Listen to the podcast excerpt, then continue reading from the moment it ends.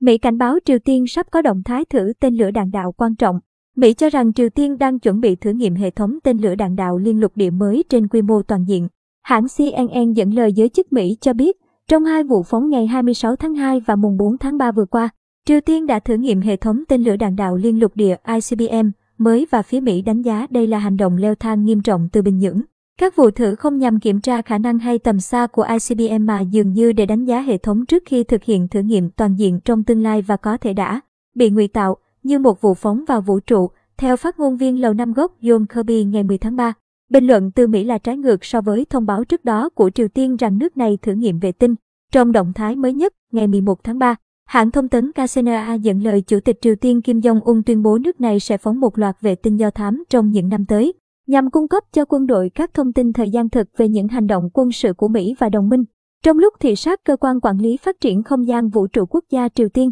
ông Kim chỉ đạo các vệ tinh do thám quân sự sẽ được đưa vào quỹ đạo theo kế hoạch 5 năm như đã công bố năm ngoái. Tiếp thông tin từ hãng CNN, theo giới chức Mỹ,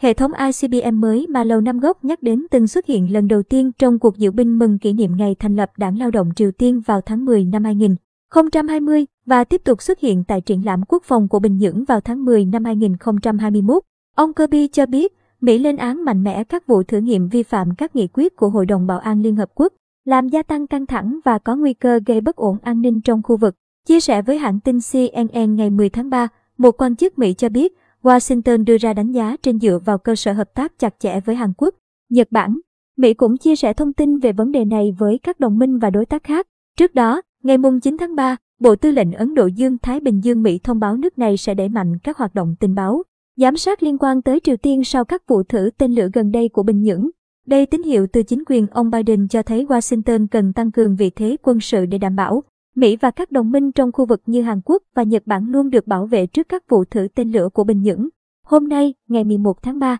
Bộ Tài chính Mỹ sẽ công bố các biện pháp trừng phạt mới nhằm ngăn chặn Triều Tiên tiếp cận các công nghệ nước ngoài phục vụ cho chương trình phát triển các loại vũ khí bị bị cấm. Giới chức Mỹ cũng cảnh báo một loạt các biện pháp khác sẽ được công bố trong thời gian tới.